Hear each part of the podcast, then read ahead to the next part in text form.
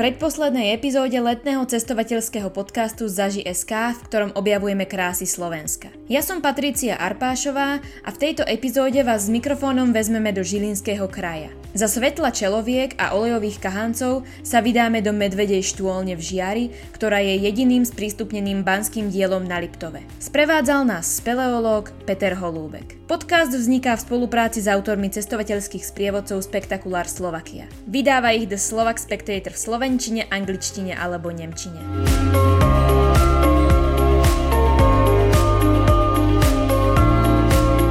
vyzerá klasická prehliadka štôlne, popisuje jaskyniar Peter Holúbek. Otvorí sa brána, dajú sa čelovky, lebo je tam tma. Snažíme sa prispôsobiť aj prievodné slovo návštevníkom, iné je pre deti, iné je pre dospelých, iné napríklad je, keď príde baník, tak častokrát sa od baníka dozvieme viac, ako sami vieme. Čelovku dostanete na mieste. Aj v letných mesiacoch odporúčame mať so sebou bundu.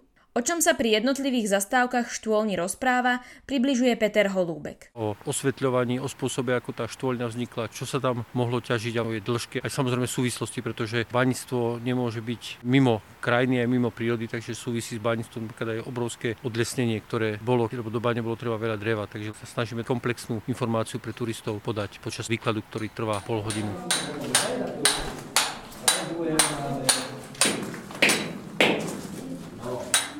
Štôlňa je otvorená denne. Najviac turistov navštíví medvediu štôlňu počas letných prázdnin. V máji a júni do nej zavítajú hlavne školáci. Pokračuje Peter Holúbek. Chodia za účelom doplnenia aj školskej látky, geológie alebo baníctva, alebo toho ako banického sveta na Slovensku, ktorú už dá sa povedať, že zanikol na Slovensku. Prečo sa štôlňa volá medvedia? Od nepamäti, keď sa chodilo hore, tak tu vlastne bol taký pútač a tam bola medvedia diera, tak sa to nazvalo medvedia štôlňa. Ináč z histórie nedávali sa ako názvy podľa ani zvierat, ani podľa mužov, podľa nejakých svetých, alebo podľa žien. Ale my sme urobili výnimku kvôli tomu, že nejaká tradícia tu bola. Lebo nie sú nejaké dokumenty, ani v archívoch sme hľadali, že ako sa to nazývalo a čo sa tu ťažilo. Takže to je ešte taká jedna veľká otázka, možno to súvisí s spiritovou horúčkou, ktorá ako vznikla v Rakúsku Horsku v tom 19. storočí. Každá štvoľa sa zakladala s tým, že vlastne čo sa tam nájde a čo bude využiteľné dobre pre tých majiteľov, ale aj nejaký mineralogický výskum, ktorý sa robí v Žiarskej doline, takže tu zlato nie je. Či to bola nejaká iba prieskumná štvoľňa za účelom zistenia, či tu to zlato je, alebo či ten pyrit sa to nejako snažili nájsť. Ako ťažko povedať tú otázku, ale určite je tu, že nejaké zlato sa tu nenašlo, lebo keby sa tu našlo zlato, tak by sa o tom aj vedelo, aby to bolo asi aj väčšie. Tá kremená žila, ako som vám ukázal v bani, tak tam žiadne zlato nebolo. Peter Holúbek bol jedným z jaskyniarov, ktorí pomohli sprístupniť medvediu štôlňu. Verejnosť do nej oficiálne prvýkrát nazrela pred 11 rokmi. Ako prebiehalo sprístupňovanie, vysvetľuje Peter Holúbek. To začal náš kamarát, ktorý robí vo Viedni, pochodil po svete, on robí vo OSN, takže videl kus sveta a si, že by možno, že prispelo atraktívnosti Liptova, keby sa takéto niečo urobilo a vybavol to niekoľko rokov. Nemal priamy kontakt na všetkých tých, čo sú do toho zainteresovaní, tak sa spojili s nami a my sme jaskyňari, ktorí celý život sa motáme po podzem a počas nášho voľného času chodíme podzem a tma je našim koničkom, tak bane a jaskyne majú veľa spoločného, tak preto sme asi boli oslovení aj tým našim kamarátom, že participovali na sprístupnení tohto unikátneho technického diela. Ako dlho ste boli v tme, keď ste sprístupňovali medvediu štôlňu? Bolo to niekoľko týždňov. Sa to musel najprv vyčistiť, potom samozrejme zamerať sa to muselo muselo všetky tie prípravné práce, schodisko, vstupná mreža. Vznik štôlne je opradený tajomstvom. Podľa jednej z legend sa vraj cez ňu pašovali kone z Polska. Podľa nášho sprievodcu je to nepravdepodobné.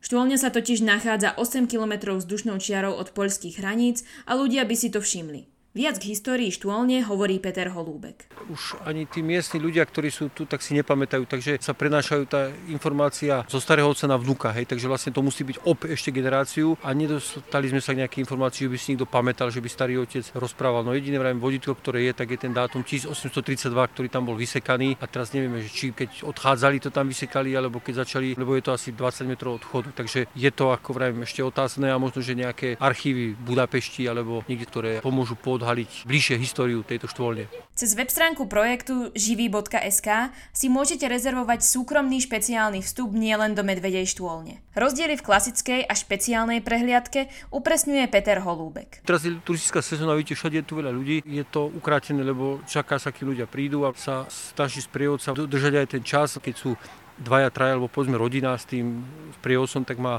o mnoho väčšiu šancu, že sa viac dozvie a je to taký individuálnejší prístup, keď ako máte 30 ľudí na vstupe a teraz musíte sa prispôsobiť aj dôchodcovi, aj deťom, hej, takže je to iné a tam sa môže prehľadková doba aj zvýšiť podľa záujmu ľudí, ktorí môžu rôzne otázky klásť, ktoré ako pri bežnom výklade nemôže každý klásť otázku, lebo by to trvalo dva dní, ten výklad a návšteva tohto podzemia. Medvedia štôlňa je pod názvom Svetá Barborka súčasťou tzv. bájnej podzemnej ríše Agarta. Ríša je pomenovaná podľa starej mongolskej legendy.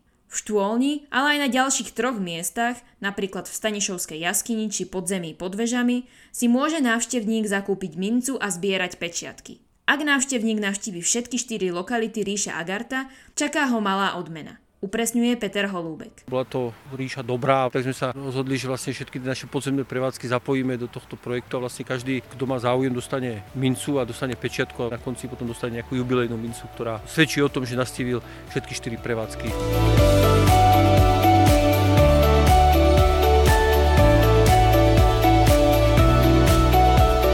Je čas na záverečné typy na výlet v Žilinskom kraji. Vybrali sme ich s kolegami, ktorí pripravili Bedeker o Žiline a okolí s názvom Žilina Region. Prvým typom je park Mini Slovensko v Liptovskom Jáne. Nájdete tu zmenšeniny slovenských pamiatok z Trnavy, Malaciek, Bojnic, Levoče a iných miest Slovenska. Park je otvorený denne.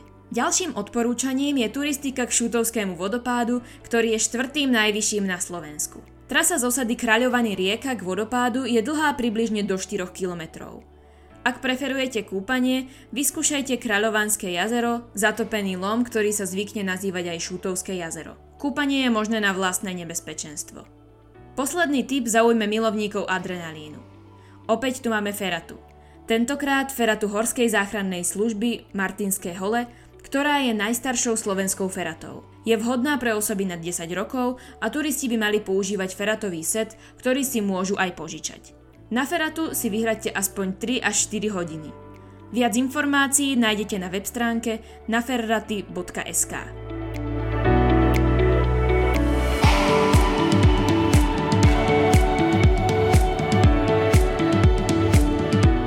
Bola deviatá epizóda podcastu Zaži.sk z dielne The Slovak Spectator. Dúfam, že sa vám páčila a že sme vás inšpirovali. Na budúce si vypočujete poslednú a zároveň špeciálnu epizódu. Porozprávame sa s majiteľkou regionálnej cestovnej agentúry Stay Slovakia, ktorá funguje v okrese Brezno a blízkom okolí.